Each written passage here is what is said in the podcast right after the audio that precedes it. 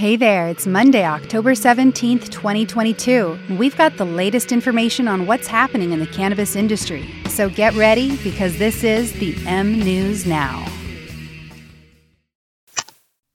John Schroyer, who's the chief correspondent for MJ Biz Daily, recently wrote about the upcoming elections.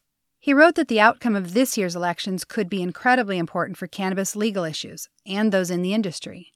Schroyer points out that if Republicans take control of at least one of the two chambers of Congress, that could drastically impact any chances for moving cannabis measures forward. It is largely expected that the U.S. House of Representatives will have a Republican majority after this November's voting. But some say the bigger concern is the U.S. Senate. Right now, the Senate's at a 50 50 tie, with Democratic Vice President Kamala Harris being the tie breaking vote on issues. Justin Strekal, who's the founder of Better Organizing to Win Legalization Political Action Committee, or BOWL PAC, and he's also a former lobbyist for NORML. He said that he's really worried about the Senate based on the new voting district maps which favor the Republicans. Strekal said, if Republicans regain control of the Senate under Mitch McConnell as the Speaker, they will absolutely not move comprehensive marijuana reform. Other cannabis advocates in Washington, D.C. agreed. If that happens, we would have at least another four years with no movement on cannabis legalization, with voters waiting until 2026 to potentially put more Democrats in office. Steve Hawkins, the former CEO of the U.S. Cannabis Council, spoke of how he thinks cannabis legalization is still moving forward, and he gave his thoughts on what will ultimately happen. He said, The main trend is that we'll continue overall to gain support in Congress as we see a younger generation come to Congress, regardless of their political affiliation. But waiting for a younger generation to come to office could take quite a while. And hopefully, we won't have to wait that long. The Washington, D.C. think tank, the Brookings Institution, analyzed candidates seeking federal office and found that the overwhelming majority of them refused to publicly weigh in on the issue of cannabis legalization. Brookings researchers analyzed publicly stated views of over 2,300 candidates running in U.S. congressional primaries, and they reported the vast majority of candidates, 81.4%, made no mention of cannabis reform at all on their websites and social media. Brookings researchers also pointed out that this ambiguous stance clashes with the clear national popularity of cannabis reform by voters. The researchers stated that voters should be pushing legislators to make clear statements of support for reform. Paul Armentano, who's the deputy director for the National Organization for the Reform of Marijuana Laws, or NORML, responded to this research by saying Voters' views on the subject of legalizing and regulating cannabis have evolved significantly over the past decades.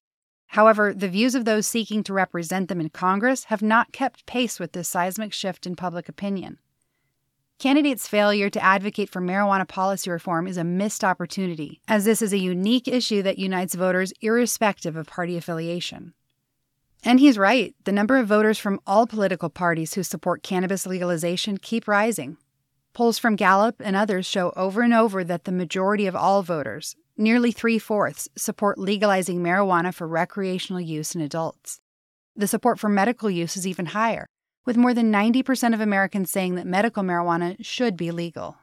Among the relatively few political candidates who do state their position on cannabis, a clear difference was noted.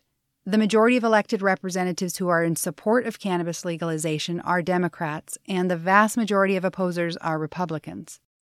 The researchers stated although more than 90% of Republican candidates failed to mention cannabis at all, 4.1% of them staked out an anti cannabis reform position. On the other hand, only three of the 962 Democratic primary candidates opposed reform. Their Brookings analysis concluded in sum, cannabis as a political issue has risen in importance over the past 25 years. The issue's become more popular. However, most candidates for federal office do not see cannabis as an issue prominent enough to discuss, and deep partisan differences still remain among elected officials, even as support for cannabis in the general public has exploded in recent years. Commenting on those conclusions, NORML's political director, Morgan Fox, said The underlying message of this study is clear. Voters must let their elected and prospective federal representatives know that this issue is important to them. Despite many of the cannabis policy reforms being highly popular issues among voters, such legislation continues to be a low priority for all but a few lawmakers. Voters all across the country need to show lawmakers that they benefit from publicly supporting and prioritizing sensible cannabis policies and that they'll face political consequences for inaction and obstruction.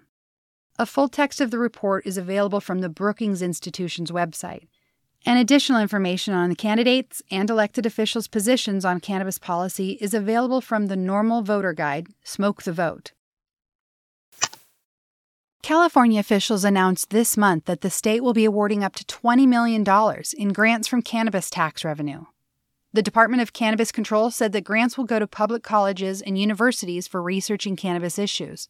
Those topics would include the prevention of monopolies, securing the genetics of legacy strains, cannabis potency and cannabinoid analysis, the health of the state's marijuana industry, and data on medical use.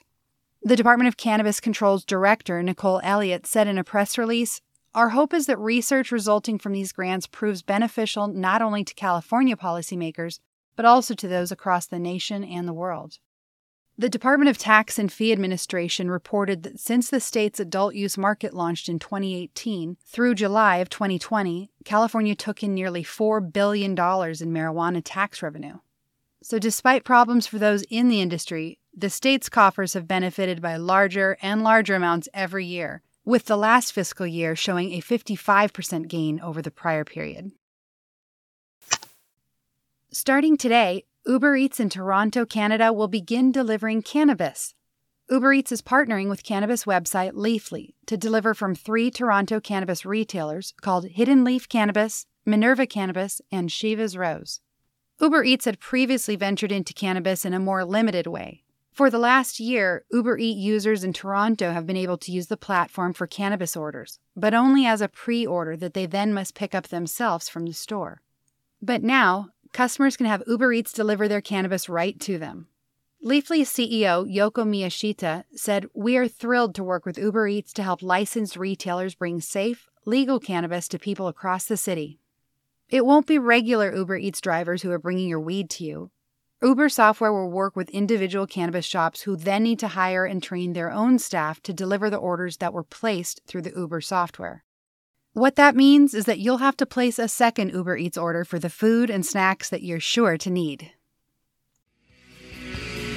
That's all you need to know for today. Be sure to keep listening for the latest updates and follow us on the mnewsnow.com. Later.